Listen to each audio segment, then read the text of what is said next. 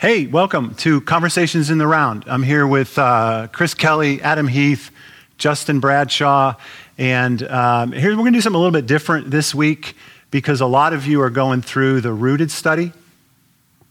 Are you guys laughing because I'm yelling already? or is there other reasons you're laughing at me? Okay.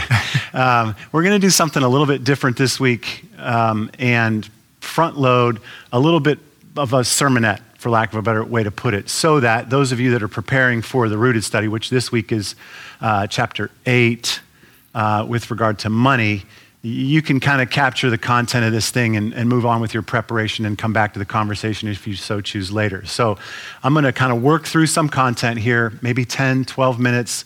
Could go a little bit longer if these guys feel like chiming in, which I've invited them to do for sure as I go through this. We'll take a little break, which will be nothing for you, but we'll just stop for a second and then, and then we'll re-engage and we'll get back into conversation altogether. Okay, so this week we're talking about money, which is a uh, difficult subject to do in church. Uh, in fact, if I talked about money as much as Jesus did, we wouldn't have much of a church because it would be way too much for most people's liking, that's for sure. But he talked about it a lot. And, and here's the reason um, money has the capacity to steal our attention away from God. I, I, think it's safe to say more than any other thing on earth. Um, and Jesus said straight up, you can't serve two, what does he call it? Two masters. masters, two masters. And he uses those, he uses himself. It's like God, you can't serve God and mammon, which is um, I don't know, it's almost like a mythological character that represents money. So you can't serve God and money. And he brings that up because it is a tremendous threat for the human race to serve money. I want to start by answering this question Why is it such a threat? Why is it, why is it such a challenge for us um, to substitute money in for God? You've probably heard this statement money isn't the root of all evil. The love of money is at the root of all evil. But what does that mean? what does it mean that the love of money is at the root of all evil? Um, if you love money, what do you love? You got to answer that question. And it's kind of philosophical, so, so hang with me a little bit here. Like, what is money? Here's a, defin- here's a standard definition of what money is it's a, it's a token, it's a, a representation, it's a, it's, a, it's a thing that functions as a socially, legally accepted medium of exchange in payment for goods and services or in settlement of debt. Right? So money is just a thing that serves as a go between, an in between, an intermediary tool that allows us to avoid, you know, just straight up bartering or trading. Now, that's what you used to do when there was no medium. I had something you needed, you had something I needed, and we tried to find some way of equating the value of those things, and we would trade. Now we have an intermediary tool, it's called money. Money has value then in an economy, in a particular economy, and it can be exchanged for other things. Are you still with me? This is the basic use of money, right? I want that, so I give you this amount, there's a price, and you give it to me, right? Um, so, here's the thing though Therefore, within a particular economy, if you have money, by association, you have value. Right? You have value. Or you have, you could go as far as to say you have significance. You have the capacity to engage that economy. It's, it's not like un, unlike a game of Monopoly. You can't be in the game if you don't have any money. And if you run out of money, you're out of the game. But if, you're, if you have money, you have the capacity to not just be in the game, but to be a vibrant part of the game. And you can win the game. You can't do that without money. Life is that way. Money gives us a sense of value. That value is not only personal, but it's practical. Having money is also the ability or the power to acquire what you need or what you want. So, money gives you value, it also gives you power. So, in a manner of speaking, you can say this. This is the why is money such a threat? To steal our devotion from God. Because money gives a person value and power. I don't know if you ever thought about that. Having money makes you feel significant, and it makes you feel like you can control your life, right?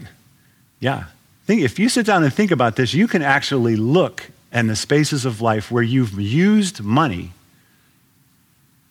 to be significant or to appear significant or to seem valuable. And you've used money to control your life, to make it easier, to make work easier, to make home life easier, to, get your, to give yourself more time, right? You, this is what we use it for. And it feels great. You can begin to realize then when you think about how money gives you value or power, and we'll talk about this a little bit later. Um, how am I doing on time, guys? Is this? Six minutes. Six minutes, okay.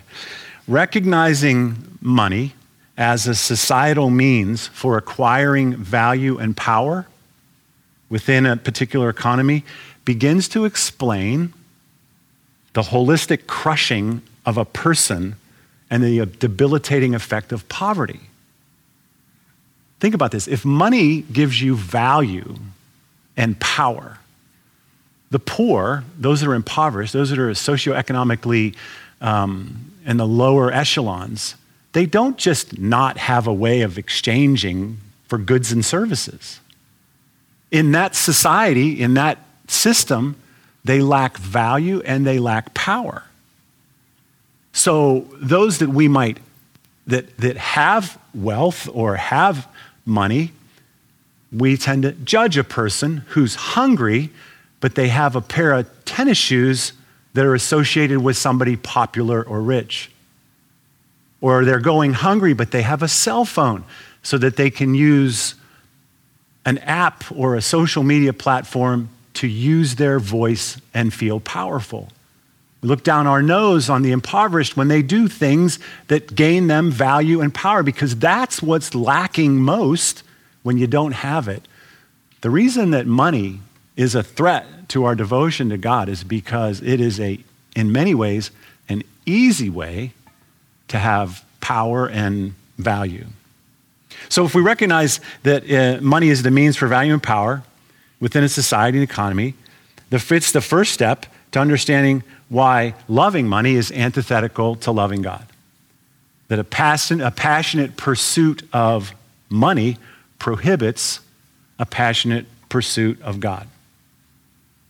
Because we know this, even really the most rudimentary understanding of God, we know that our value is supposed to solely come from Him. And that we're not to consolidate and or exercise power in human relationships, but we're supposed to follow Jesus' example and lay down our power and trust instead in the power of God. So when we're looking to money for value and power, we are not looking to God. Um, any thoughts this thus far? I'm going to read a couple verses and then wrap it up. But anything? You've uh, you've in a really short amount of time you've touched on a lot of big concepts in relation to money, um, and, and, we'll get into those yeah, things good. in a bit. Kind of unpacking what is. That's great. That's great. So you're set. Chris is facilitating the discussion when we come back, and so I'm glad to hear that. That's what we want to do. We want to scratch the surface of the primary things with this little sermonette and then uncover it all later and dig it out. Anything from you, Adam, yet at this point? Well, maybe nothing that I wouldn't also use later in the conversation, but okay, yeah. I think that the way you're setting it up about identity is right um, is striking at the heart of maybe some of the challenges I've faced personally. And yeah. I think, in a sense, globally, you could say like yeah, this is just a matter of allegiance. Mm-hmm. Where does your allegiance lie? Mm-hmm. Mm-hmm. Good. The temptation is to allow your allegiance to stray away from Jesus yeah. to yeah. something lesser, but more immediate, more yeah. tactile. Yeah. And money is maybe chief among those things. Yeah, I think so. Yeah, I think the love of money can sometimes feel elusive, but uh, when we love our value and our power that we have, we're like, oh, that's not a love of money. But yeah, uh, Yeah. it's a little bit more tangible to see. Oh, I'm not quite as uh, well off uh, spiritually Right. uh, as I think I am. Yeah, mm-hmm. that's exactly right. And I appreciate that. I wanted to emphasize that point that you pulled out right there. That when, when I ask this question, why do we love money? And what does it mean that we love money? It's really that we love value mm-hmm. and we love power. That's what we love. We don't really love. So when to say love, I mean, money is the root of it, I would say, no, loving value and power is at the root of all evil. If you want to define evil as, you know, not pursuing God. You know, that's, that's, the, that's the sum total of it. So, so listen to a couple verses. uh, in Matthew chapter 6, kind of the middle section of the Sermon on the Mount.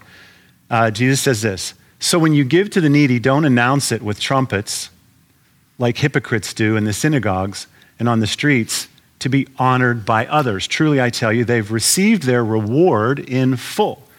But when you give to the needy, don't let your left hand know what your right hand is doing, so that your giving may be in secret. Then your Father who sees what is done will reward you. you. There's a lot of conversation there about value, right? And he's saying, hey, look, when you're giving to the needy, don't make a big deal out of it because what are you doing when you're making a big deal out of your giving? You're saying, look how significant I am, look at how valuable I am, and look at how powerful I am. and, and you get, like I said, don't, don't let the left hand see what the right hand is doing. This is what I always imagine in my mind is that somebody's giving away money really kind of, you know, exorbitantly with their right hand. And then the left hand, some really important person's giving them a high five. You know, mm. that's what's happening. They're being rewarded for what they're doing. and God's saying, look, that, that's not the way to go about it. And He's just very clearly demonstrating how we use money to get significance, to get value, to get control. A little bit later in, the, in that same chapter, chapter 6 in Matthew, he says, Don't store up for yourselves treasures on earth where moth and vermin destroy and where thieves break in and steal, but store up for yourselves treasure in heaven where they don't destroy and where thieves do not break and steal. For where your treasure is, there your heart will also be. Our devotion is always going to be tied up with what we treasure. And when we treasure the value and the purpose and the significance and the control and the power that this world gives us, that's where, um, that's where our heart will be. That's where our devotion will be. That's where our allegiances will be, to use Adam's word, right? and this starts to explain why Jesus says, greed is so deadly.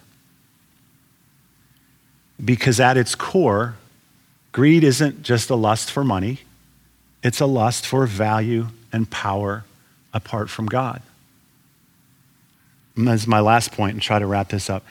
Greed is uniquely dangerous. In the middle of chapter six, this is what we read. Between those two examples of the, the um, hypocrite giving his money in, in, in you know,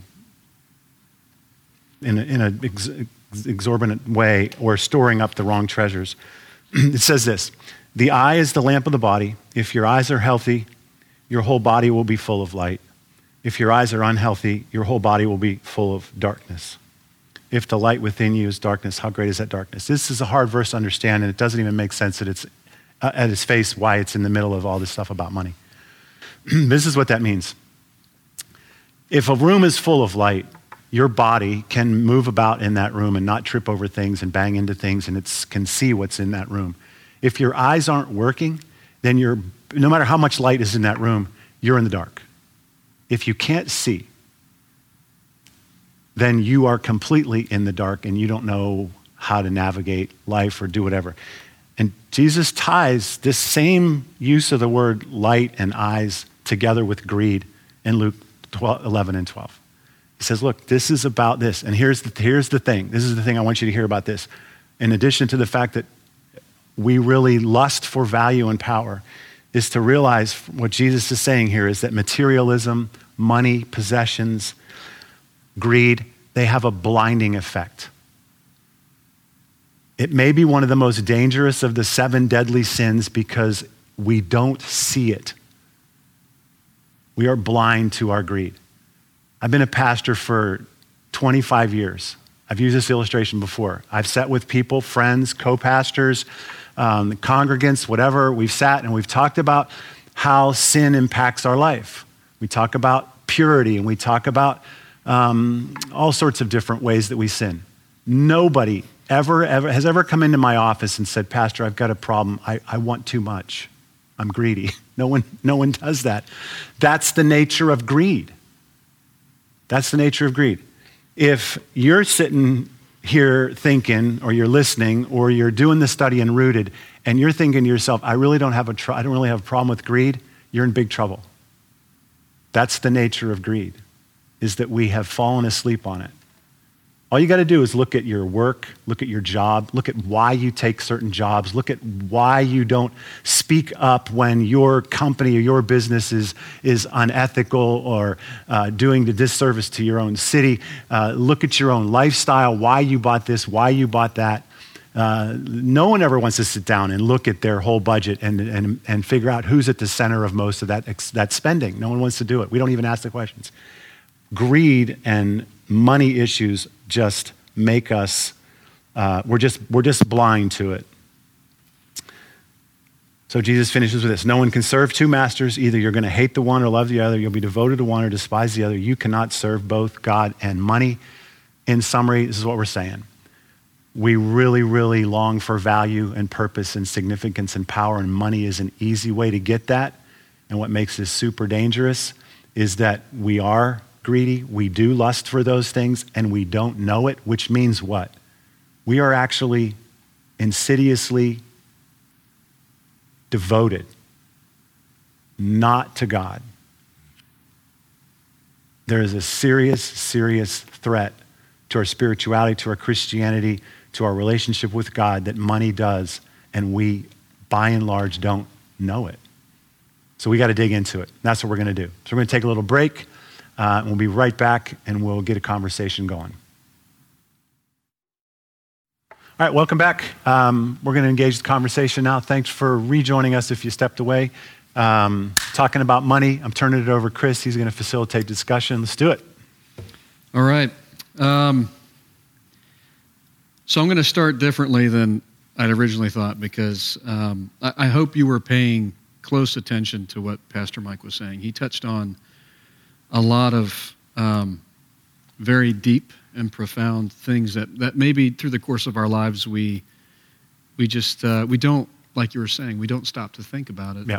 Um, but I think what would be good for us to do is to further unpack what is mammon. Okay. Um, and to maybe even reframe how we describe what mammon is. And, and the reason that I think it's probably good to do that and you used a word uh, towards the end of, of your message, insidious. Mm-hmm. Um, some other words that came to mind is, is like the combination of things that are both subtle and nefarious, if I could use an equally cool word. And that really is the nature of mammon in the course of our lives. And um, what's really interesting about Scripture is when, when God is paying so much attention to something, that's a cue for us to take note of that, right? Mm-hmm and then to further personify something that is otherwise just a thing, like it's inanimate, right? We were talking about money, mm-hmm. and it has no personality, no mind, right. no heartbeat, and yet it's personified in, in Scripture. Yeah. And this concept of mammon that's unpacked further. So it's not yeah. just about money. Mm-hmm. And you said that um, all of us are engaged with this tension. Mm-hmm. All of us have some, some space in our lives where we're blind to the effects and maybe the, the, the struggle between belief and disbelief between God and this, let's say, false God, yeah. mammon, if we yeah. could frame it that way. Yeah, so much of our lives um, are, at, at, the core of our life is identity. Mm-hmm. At the core of our life is identity. And we're built to get our identity from some, from God. So there's this setup where we get our identity from um, I don't know what you call it, like a greater being or a greater purpose. Yeah, we make something ultimate. Yeah. We're going to make something mm-hmm. ultimate, and Everybody we're relational, works. so it's going to be a relational thing. And our identity comes from what makes us feel valuable and powerful, like we said. And so it is personal. It's personal. We're, we're going to look to not money, but the king of money, or a personification of the king of money, which I would say is mammon. That would be, that would be how I would describe it. Yeah, personification is kind of an interesting way of thinking about it because I think you could actually expand that, get a wider angle, and start to think like, oh, isn't that the human tendency with all things? You think about like the Greek gods and goddesses, and you think like, okay, here we personified wisdom, and we said like, okay, Athena, she's got that. Yeah. And there's this tendency for some people to say, I'm, I'm worshiping that. I want everyone to think I'm, I have what it takes intellectually. Mm-hmm. They worship Athena. Or you look at Bacchus and Dionysus, the Roman and Greek version of the god of wine. It's like, well, do you know anybody who maybe is worshiping wine? Like, this is my, this is my salvation tonight. Mm-hmm. I got some weight I'm carrying mm-hmm. around with me tonight. Mm-hmm. This is going to save me. And mm-hmm. we personify all kinds of things. You just think through the Greek gods and goddesses, and we think, oh yeah, those are just those are just things that people made ultimate, and they gave them a name. So mammon makes perfect sense in that context. That this is something that people make ultimate. Maybe it's the most likely thing for someone to make ultimate, and they and it has a name. Mm-hmm. Yeah. Yeah, I think, uh, well, the origins of the word mammon aren't really, really solidly known. And so it often gets translated as wealth or money. And it, that's totally acceptable. What, another layer to that is um, the one of the origins of the word is means from acquisition. And so if, if you're, if you think about serving two masters, and one of them being God, who's the provider of all things, but the other one is trying to acquire everything. Hmm. That's Yeah. a you, you you can't have both, right? Mm-hmm. And that's and that's the point. You can't have both. Mm-hmm. You can't be serving both because either you're you have to acquire everything because you need to to mm-hmm. take care of yourself and provide for yourself, or you trust God to provide for everything. Yeah. And Yeah. That, that has echoes of the original lie, doesn't it? Yeah. you think about what the serpent is whispering into the ears of Adam and Right. Eve, it's you can have the things of God without God. You Yeah. can Yeah. be God. You can have all the attributes of God and provide for yourself. Yes. Uh, and, and maybe a subtle twist to it is God really doesn't want what's ultimately good for you anyway. Yeah. He's not going to take care of you. You're going to have to take care of yourself. I think that fits in with what you're saying about Mammon right there. I think it's even helpful to person, personify the God of money. Mm-hmm. Like, I, I don't know, it's, it's humanly helpful for me to think, okay, I'm making a decision about the kind of car I'm going to buy or the, the size of house I'm going to buy or how much I'm going to spend on a pair of jeans. And I know this sounds weird, but it's like, I'm going to pray about those things. God's given me the resources that I have, they're His, I'm His steward. I'm going to use these in a certain way. And it's actually instructive for me to sit and think, praying to God about how to use it. And I'm also aware of this other king, this other mammon, who's saying to me, I'd spend just a little more on that. If you do that, if you go that way, you're going to sort of stack up a little bit better. To think about somebody actually trying to convince me to spend my money in an ungodly way is actually helpful for me in the process of, of decision making because I think, I'm not listening to that guy. Yeah. Yeah. But that whole blindness thing makes it seem like I'm either following God or, oh, I must be just following God because there's no other. That's the part that's blind. You put a, you put a face and a personification to it that's trying to convince you to do otherwise. It kind of just highlights my decision making, really. I think it's a that's a really interesting way to frame it. Um, it, I mean, there's there's so much about the the Christian life, uh, if I could describe it this way, that exists on a spectrum. You know, there's some fuzziness about it. It's something that's kind of progressively unraveled through the course of your life. But this topic is so abrupt. I mean, God is so clear. You either serve me, or you're serving over. You can't you can't have fuzzy. That's how important this topic is. And you mentioned um, identity. Uh, God, we know that God is uniquely the only person that is in a position to declare over us who we are. He's our creator. He's the one who knit us together in the wombs of our mothers and wrote the story of our lives and all those things. And so he's declaring to us, this is your identity. This is what's true. And so it's interesting if you have this personified false God, mm-hmm. just like the lie of the garden, what God says is not true. And it's about your heart. You talked a lot about mm-hmm. the heart. Your heart isn't this, your heart is, is that. And that's mm-hmm. the voice of mammon, right? And that's why it's so, it's so dangerous. Um, during the course of my life, it, it was really helpful to be, actually begin to sort through okay, here's something I think is true, and I'm realizing that here's something I thought was true, but it's actually a lie. And everybody's struggling with these things. You even alluded to something, you know, personal struggles in this space, and we're all in that space. So, lest anybody think they're somehow above it, that blindness you referred Mm-hmm. to.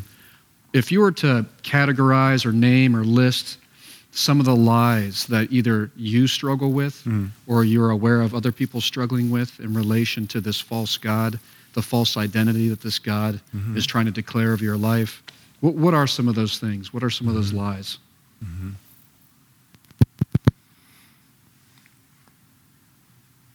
And P.S. This would be a great thing for people who are watching to leave in the comment section as well. Right, right.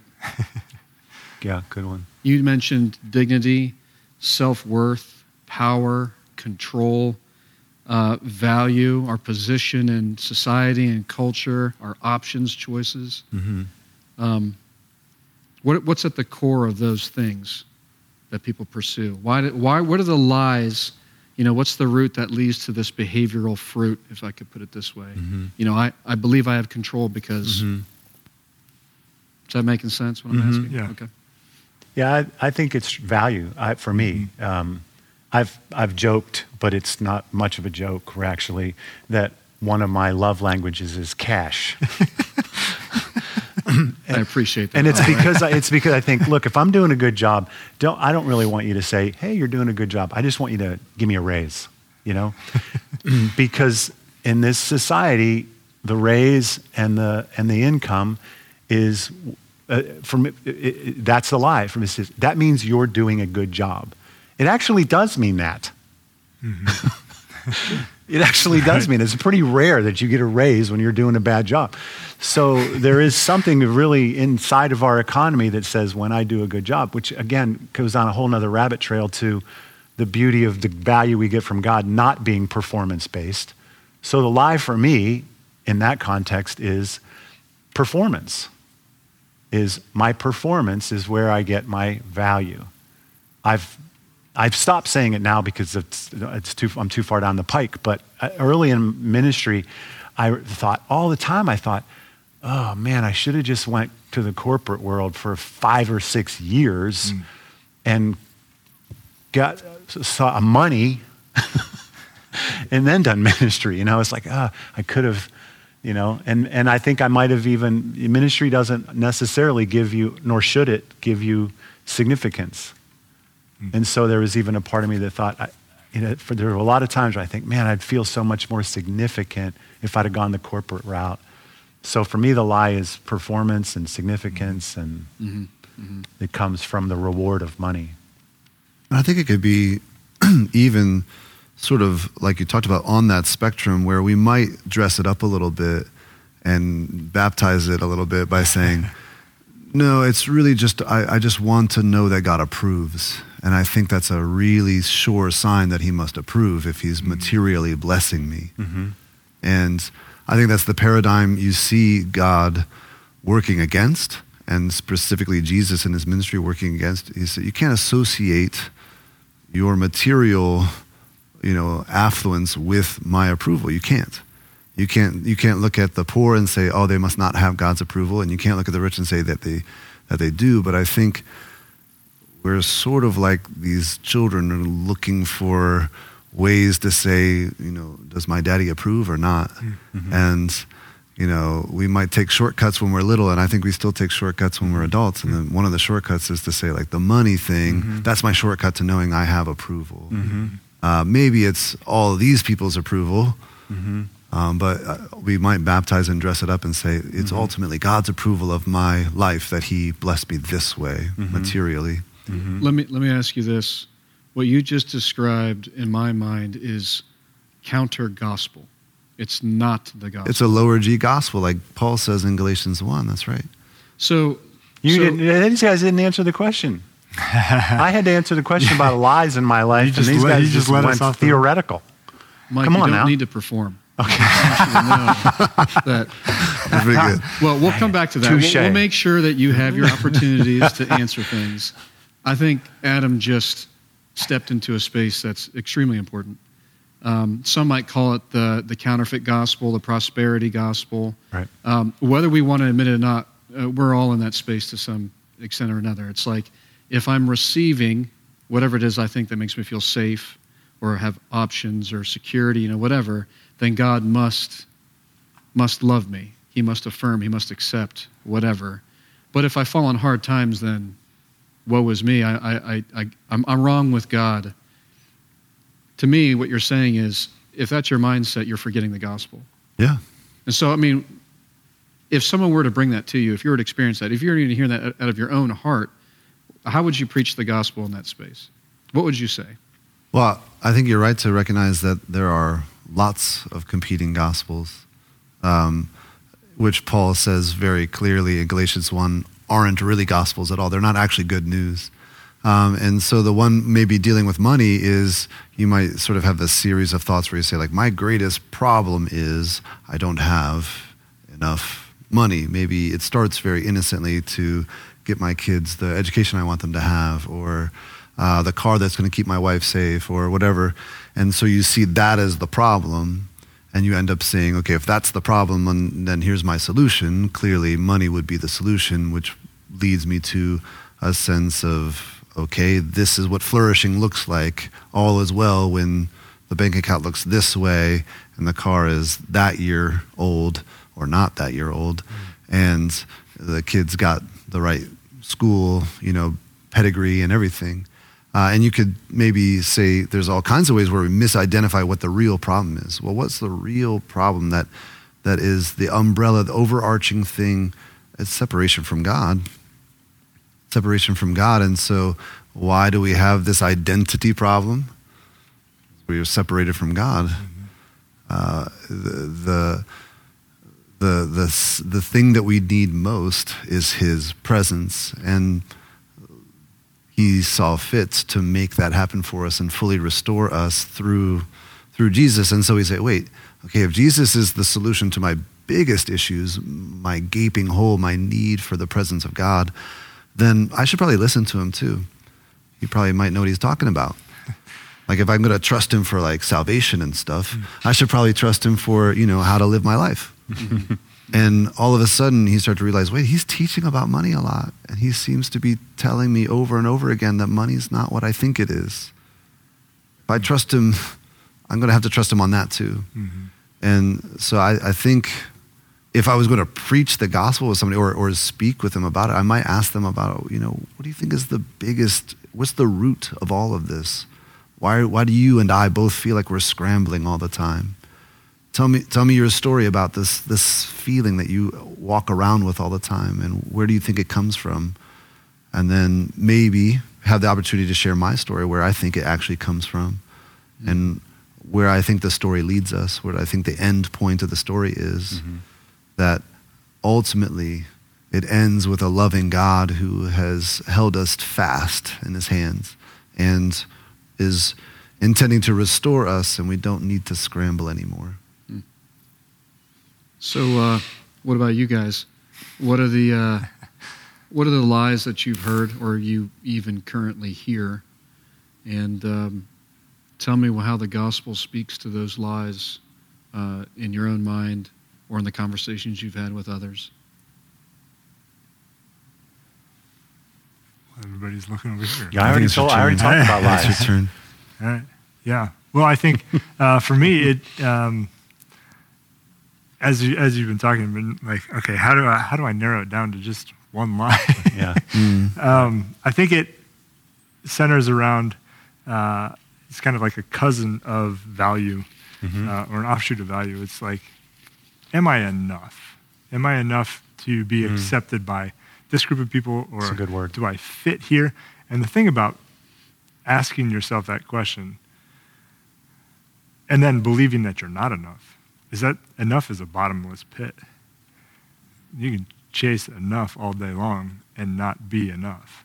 It's um, a God you can never appease, right? Right, right. And so, uh, even even as you were kind of giving some examples, like doing the buying the right thing or, or providing for enough of this or enough of that, like I get like even anxious as you were talking about it because I'm like, mm because it's been so real uh, for a lot of my life where I've been like, I don't, I'm not enough. And even even as I've gone through life and, and had different experiences, I get to this place and be like, and I'm like, well, I, I didn't get here on purpose. So does that make me enough even right now and Mm-hmm. here? Or can I convince you that I'm enough if I if I have this thing or my car looks cer- a certain way or, or whatever? Mm-hmm. So I would say the the enough lie is, has been a mm-hmm. significant one. It is a significant one mm-hmm. uh, in general, but it's been significant in my life, and I think the gospel speaks to that because. Uh, yeah, the answer is you're never going to be enough, right? Right. You're never going to be able to earn your way back to God. He's done all the work to make me enough. And he does over and over again. And so he, in, in the midst of that, speaks the truth of what he has done and his great love for me to convince me that being his son is enough. I don't, I don't know if this is uh, Excuse me. a lie. I'll describe what, what, what's on my mind, and you can tell me what, how to categorize it. But the, um, the mistake I think people make if they become a Christian or within the Christian um, life is that the value and the purpose and the significance that God gives will make you feel valuable and significant and purposeful in the eyes of the world. Like the, the mistake or the lie is that the value you get from God, the significance you get from Him, the, the identity you get from Christ will make you feel in this world, in the eyes of others, valuable. Mm-hmm. And that's not true. Right. I think the Christian life is an ability to live with two things. One, where my value is eternally with God, and this unfortunate, really almost sad reality that in this lifetime, in the eyes of the world, and how I, we, how I view myself with the standards of this world will be lacking. We think that, we, that somehow God's going to get rid of this, this one, and, he, and it doesn't. Yeah, and in the eyes of the world, uh, some of the ways that we treat money, the ways we live our lives as followers of Jesus are even considered foolish. Yeah. I would say you're potentially serving the wrong God if, by the standards of this world, you feel valuable and significant Yeah. and powerful. Right. That's a dangerous place to be, as if the world, look, this is a, it's a big problem we have with, uh, uh, what do you call them, like um, popular Christian figures. They have found a way to actually be favorable and valuable in the eyes of the world. And that seems like a good thing. Mm-hmm. But if you're getting your significance from it, yeah, mm-hmm. man, you're, you're missing it. The, the sad truth is that a Christian life of value and significance doesn't save you from the feelings that you had that may have driven you to Christianity in the first place, that may have driven you to Christ. Those things don't really get fixed in this lifetime. Hmm. If you've got them fixed, you might have a problem. This is probably a, a, a good spot to begin to transition to talking about generosity. Um, uh, folks, as you're going through the rooted study, uh, you'll notice uh, during the week eight content, there's some very, very practical uh, tips in there. And um, you definitely want to pay attention to those things. It's really good information that's in the study. Uh, but don't let the, the dialogue begin and end just there, either with the, the community that you're traveling through this study with, or maybe even more importantly, the posture of your heart uh, before the Lord. Because as you're hearing from the teaching team here, there is far more behind this issue of money and wealth and abundance and mammon than just these tips and tricks. Um, the motivations behind it deeply inform how you actually leverage the practical nature of, of the rooted study. So I just I want to encourage you to keep that in mind. Uh, so we've talked about mammon, we've talked about lies, we've talked about counterfeit gospel. Um, now let's talk about generosity. Uh, we've already established that this issue isn't just about money spe- specifically, it's really about a posture of our hearts, our identity, a worldview that flows out of this, and then how you actually live out the course of your life. So, keeping that much broader and deeper context in mind, how would you define generosity? It's not just, I'm going to give somebody some money. It's a far broader, far deeper issue. And, and I would say our responsibility as people who are in Christ, right? Mm-hmm. So how yeah. would you, how would throw some words at uh, generosity? How mm-hmm. how might you define it? Mm-hmm. I think I might define it as God's vision for a human flourishing. Like I have to recalibrate over and over again, like what I think the good life really looks like, uh, and often the, the the the mission creep here is. I'm being told all the time that the good life looks like what I'm receiving the counter voice to that is, I think, the voice of God saying, No, the good life looks like what you're giving away. What is it that you're giving so that you're coming into alignment with what I always intended for you to be, living in a community like I always dreamed you would live in a community, and obeying, you know, me in close relationship with me like I always dreamed we would have. Mm-hmm. And that is what flourishing looks like. It's this obedient, um, uh, obedient, obedient responsiveness to God's vision for my life. Mm-hmm. And I have to remember over and over that it's, it's a real reversal of what is being sold to me as human flourishing. Mm-hmm. What I collect is not flourishing. What I am blessed to be able to give away is a far cry closer to flourishing. Mm-hmm.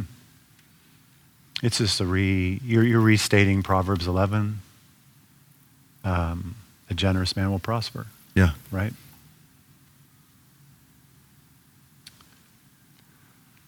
Yeah, you could you could do a lot sticking around proverbs. There's another proverb that says, "Lord, give me enough that I don't have to steal, mm-hmm. but don't give me so much that I forget about you." Yeah.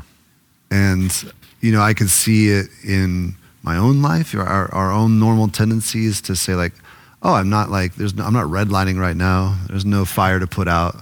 And so my spiritual life wanes. Yeah. I can see it culturally um, in the United States as abundance has, you know, continued to escalate. There is a forgetfulness that comes right along with it.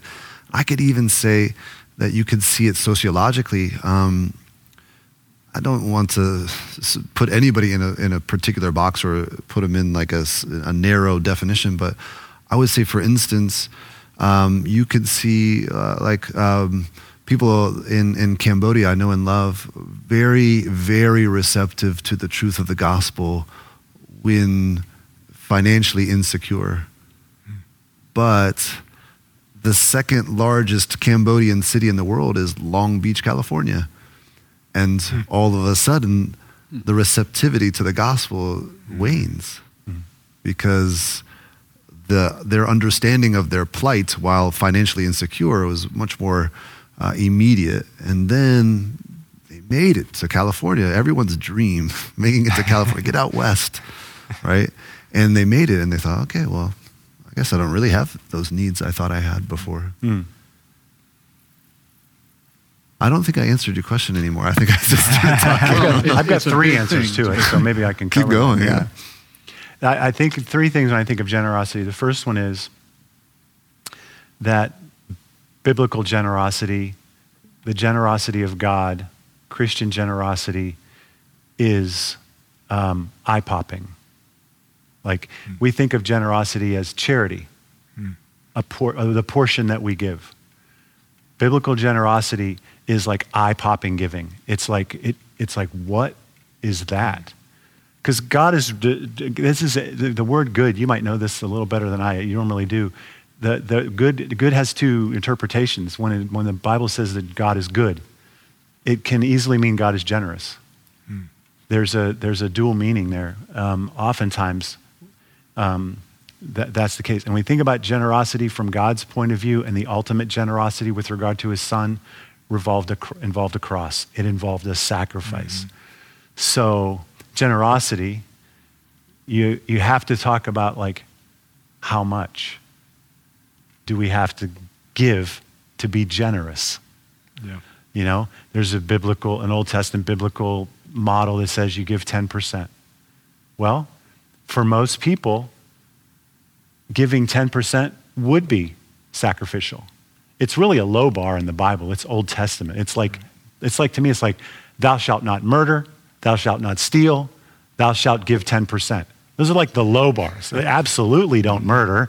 We shouldn't mm-hmm. steal, and we obviously give 10%. Yeah. But then we would go beyond that. God calls us, Jesus calls us much higher than that. Craig Groeschel says, using the statistic that most church going Christian people give about the average is like 2.5%. They don't give 10, they give 2.5%. And Craig's teaching is I'm not trying to get people to three and four and five, ideally. I'm trying to get people to think about what they're doing with the other 97 and a half. Mm-hmm. Because we tend to give and then Yeah. go, that's God's and this is mine.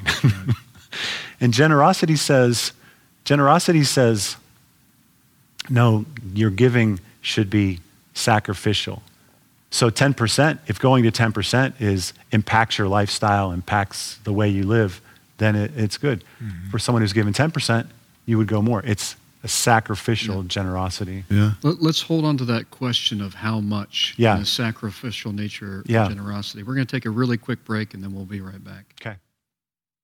So, uh, Mike, you had posed the, the question of how much, and, and right after that, you really talked about the sacrificial nature of generosity. Um, and, it, and what came to mind is oftentimes when we think about generosity, we're thinking about people who are kind of far away from us. Maybe they're in a different uh, context, different country, uh, different economic strata, you know, however you think about it. But generosity isn't something that necessarily has to leave here and go over there, though there's plenty of opportunities for generosity there. What about our neighbor, the person literally, physically right next to us, whether it's where you work, where you play, where you live? How do you practice generosity? Uh, and my mind always goes to how do you practice generosity with, with that person that uh, doesn't quite take out their trash on time? Or they've got that sign in their yard? Or, you know what, they talk a lot and I'd really just like to cut my grass. You know, I'm, I'm trying to make it super practical, the stuff that we encounter on an everyday basis. But a lot of these people that, that I believe God has appointed us to reach, you know, we're, we're there on purpose, and not everybody around us knows our God. So, how do we practice His generosity and bring about the flourishing that Adam uh, talked about, this glimpse of the kingdom that could be and that we could have together? How do you, how do you actually do that? What's it look like in your life? Well, I think we need to hear from Justin on this one. Well, really good. I was just going to say, so all of those things that you said aren't warnings to your new neighbors that you like to cut your grass. so This please purely hypothetical. Yeah. Okay. Uh, and this would be this would be a good thing. Uh, would love to know how you have experienced uh, generosity. You can put that in the comments. We'd love to hear those little things, those very practical things that uh, may, w- maybe were big deals to you, but would have been uh, small generosity from somebody else. Um, those are always fun to hear. What was your question? I want to hear about your neighborhood. Right. My neighborhood. I want to hear about your problems with your neighbors. problems with my neighbors. Yeah, I think um, one of the things about generosity, particularly with your neighbors, is uh, if you uh, allow yourself to stop thinking of your stuff as just your own, it'll free you up to be a lot more generous with your neighbors. Uh, Also, you have to be okay with the fact that you have need. So, for example, uh, I live in a neighborhood that has a lot of trees, and so it's like everybody owns their mini lawn care company. We've got enough gear, and my leaf blower, my backpack leaf blower died. Mm-mm. Yeah, and that was going to be problematic for me. It's a dark day. It was a dark day, right? First world problems You for are sure. no longer self sufficient. That's right. That's, that's, that's a tough one. Yeah. Uh, and so what my next door neighbor did was he had been using my leaf, uh, leaf blower. So he bought one and said, don't buy one for yourself. We're going to share this. Oh. That takes a great deal of commitment on my part to not go buy one. Uh huh. Yeah. Yeah. And, uh, but what it, what it has done uh, for me is it takes the, the urgency, the tyranny of the urgent, you know that phrase, uh, of having to get things done at a certain time, it takes that out of the mix too. Like I can just be more present with my family and be okay with leaves on my ground because he's using the, our, our leaf blower. Yeah. Um, and so I think my neighborhood in particular really has this because my next door neighbor, who I share a leaf blower with, when we moved in, pulled me aside and said, if you live on the street, you're going to be a part of this street. And for him, that's what this means, is that my stuff is your stuff, and we all have expertise, but we all have need. Hmm. And we're just going to be okay with that and be okay in each other's space, providing for one another's need. Mm. I think in a lot of ways, you just gave us two more definitions of generosity. Yes. One is neighborliness. Yeah. And I think if you were to look for a worldview that has the firmest foundation for neighborliness, I think it would be Christianity. Uh, and one of the things that's interesting about that is it is actually the context for essentially all of Jesus' teachings. Mm. Because these people didn't know anyone that wasn't their neighbor in a lot of Mhm. ways. And then, of course, beyond that, Jesus says, and also that person that you want to put an asterisk next to, that Yeah. person's also your neighbor. So to bring it close to home rather than just far away, well, Jesus handles both. Mhm. And he even he tells us stories. He says, if your neighbor knocks on your door after midnight because they have got a guest, you're gonna have to get out of bed. You know, there's a neighborliness that has to come with reflecting my goodness to you as you reflect that goodness on to other people. Um, so I would say neighborliness, but also maybe the, what you were pointing to is just generosity is right understanding. You said it means understanding that not everything this not this is not my stuff. Mhm. And the whole context for um, God bringing the people of Israel along and then forming a new nation with the Christian church as he's saying to them, What you have is what I gave you. Mhm. I gave you this land. Ultimately, it's mine, but you're using it so that you can bless others. What's, what does he say to Abraham in chapter 12 of Genesis? You're blessed to be a blessing, essentially, is how Pastor Jim Sepe used to say it. So we start to then realize okay, everything that I've got is really just an opportunity Hmm. to be a good neighbor. Mhm. Everything is like, I got this, you know, I got this old bike and my kids outgrew it. Right. Yeah, there's a neighbor around here somewhere, right? You know, it, everything becomes just a raw material that we cultivate for the good of others and for the glory of God.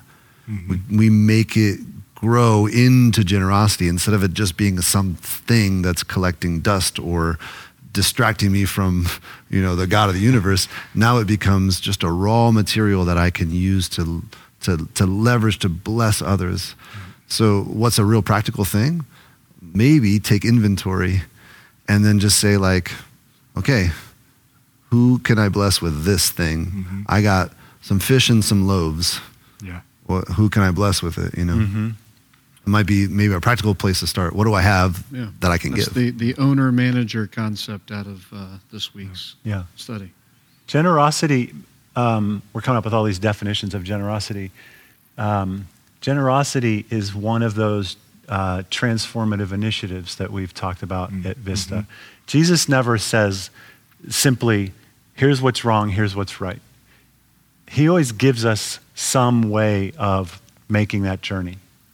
And in most cases, it's the journey toward maturity or the journey away from a bad cycle or a journey um, to separate ourselves from sin. In this case, love of value and purpose and money that the world gives. How do we break away from greed? And he says, be generous. Like, so it's a mechanic. Mhm. It's a mechanic that you, something you actually do. And then the question is, what is it? Then what does it look like? Well, the more generous you are, the more you're breaking that cycle, the more you're turning your heart toward God, you're trusting Him. Um, another definition of generosity is to level the playing field. Hmm. Like, I know it sounds a little bit like socialism, but someone else is hurting, someone else is low, someone else is impoverished. I am uh, up. I am up. I am. I have means. I have whatever. Mm-hmm. I have to hurt. I have to Generosity is going to hurt a little bit. It's going there's going to be a cross involved. There's going to be a sacrifice. It's going to make me vulnerable, actual generosity. Just standard giving doesn't make you vulnerable. Yeah. Doesn't make you, it's not a sacrifice. Peop some people give more than, some people give more than a hundred other people, but it's not a sacrifice. Mm. Right. It- that's not, that's not going to change your heart.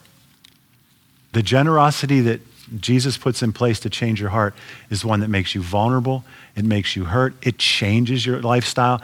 It causes, um, it, it might even make you feel less significant, less value. But what you're doing on the other side is loving. You're giving someone else value.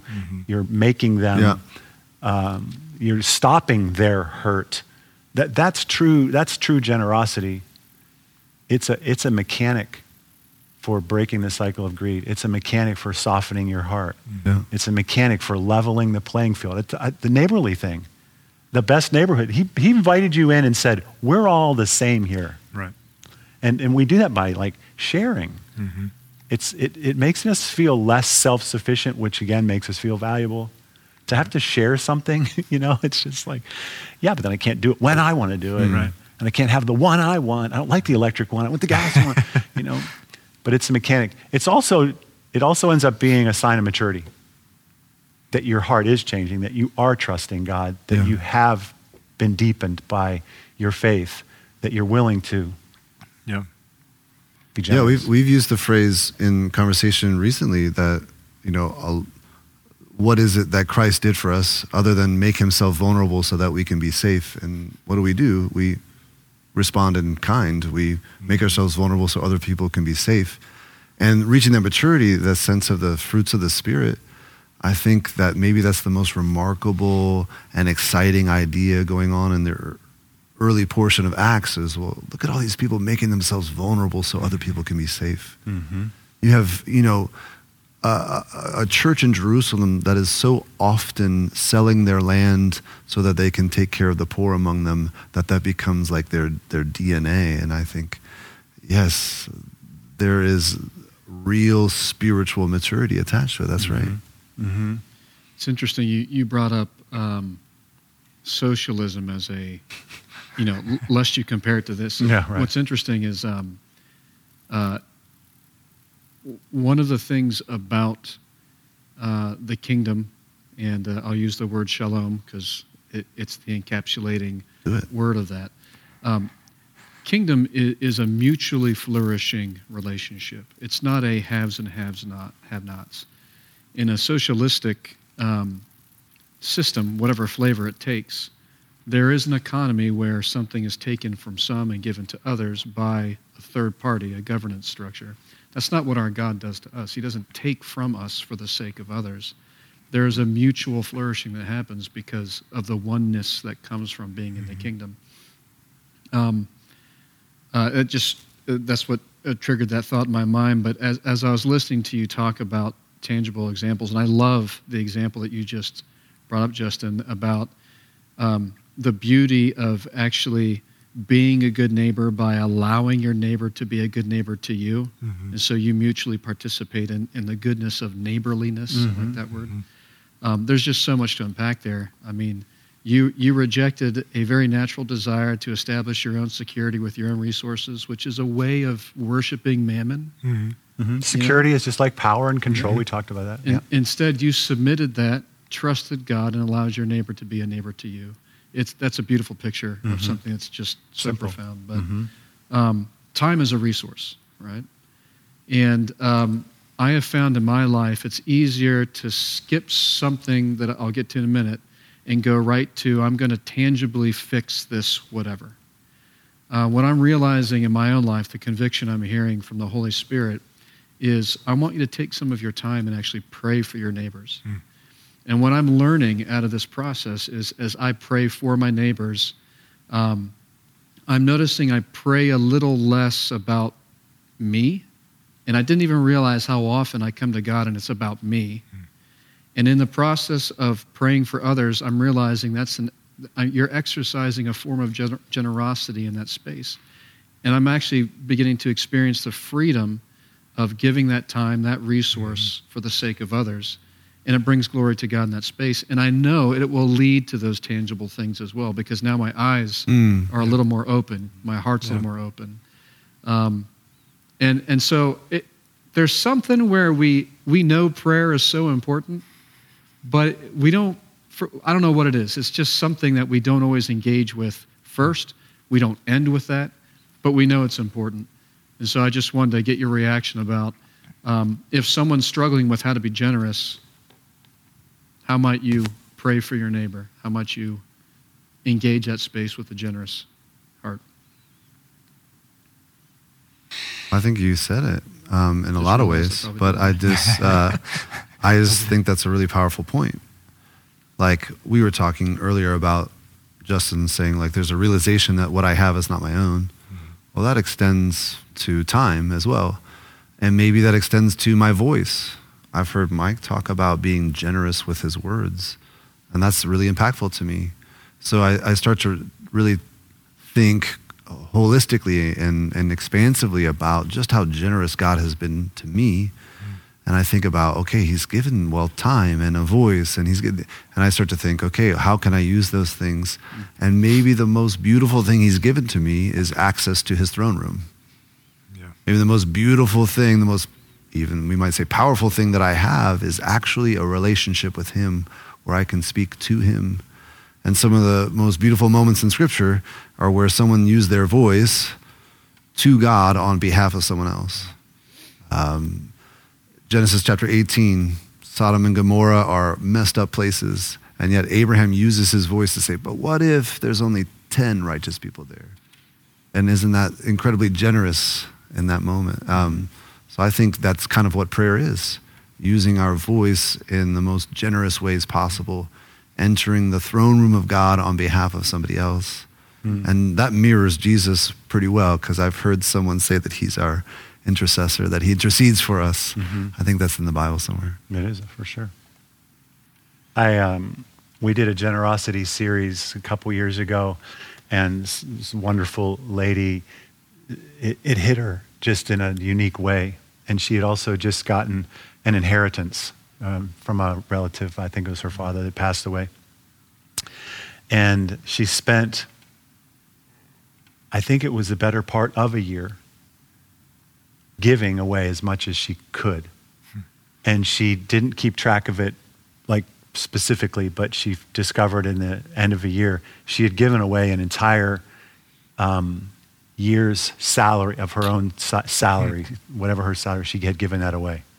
The reason i'm thinking about it is i still keep i keep that letter close by because she said the most meaningful part of the whole exercise for her was that it taught her how to have a conversation with god. Mm-hmm. She was when she decided to give generously she ran into the same problem everybody runs into which is where do i give mm-hmm. and how much do i give? Right. to whom do i give and she said it forced me to pray about every need that i saw. Hmm. And i didn't give to every need. I didn't give the same to every need. Yeah. but she said what has stuck with me since that time even when, whether i give or i don't give is not the issue. It's the conversation that i have with god about what to do with my stuff, which goes back to the Groeschel teaching, which is, and Jesus' teaching, who says it's no longer about 10%. I want all of it, mm-hmm. which incidentally doesn't mean cash everything, liquidate everything today and give it all today, and now you're a hermit. It just means considering everything that you have, like Groeschel says. It's not just about that percentage that you give. How are you using all of your money? Right. How are you doing it? Work with God on it. How are you using it? That is, you want an enlightening experience.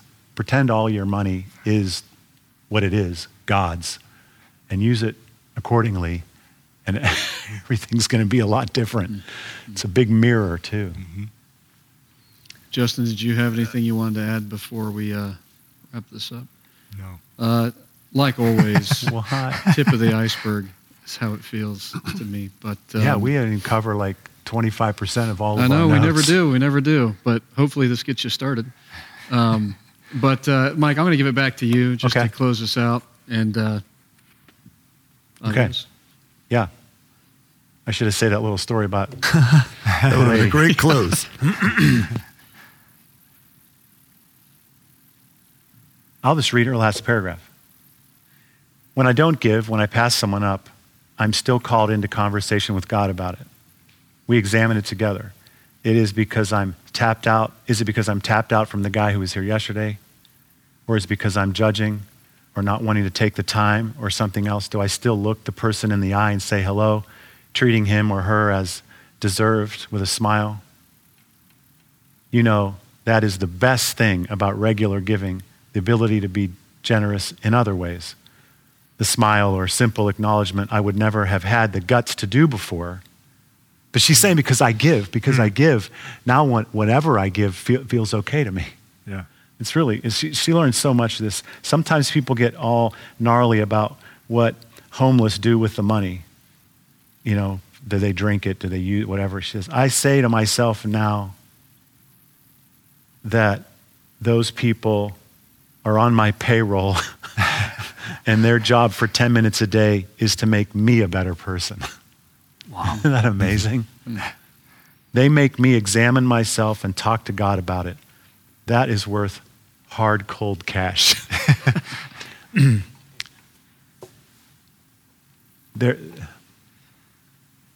the whole thing is a heart issue. Yeah. The whole thing is a heart issue. Where is our heart? Who do we trust? Um, and money steals our devotion, our commitment to value and significance and power. And Jesus there's really only one way to break it. You got to be vulnerable and trust me.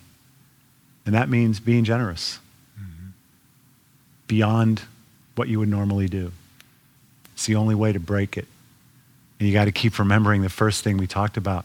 We're blind to the powerful, overpowering impact of money and possessions and greed in our life. It is probably killing us in ways we don't know. The only way out is to start giving away and trusting God.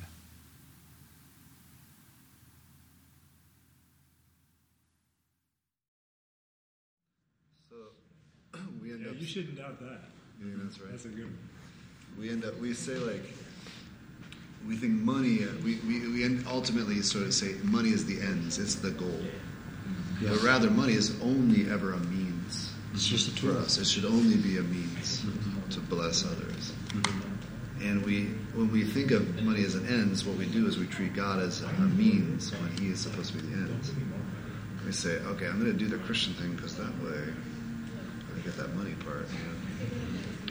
But I don't know if I could say it succinctly. Mm-hmm. And I, there might be something off about it. So this is a topic that's worthy of many words. Yeah. So I wouldn't, I wouldn't feel insecure about that at all.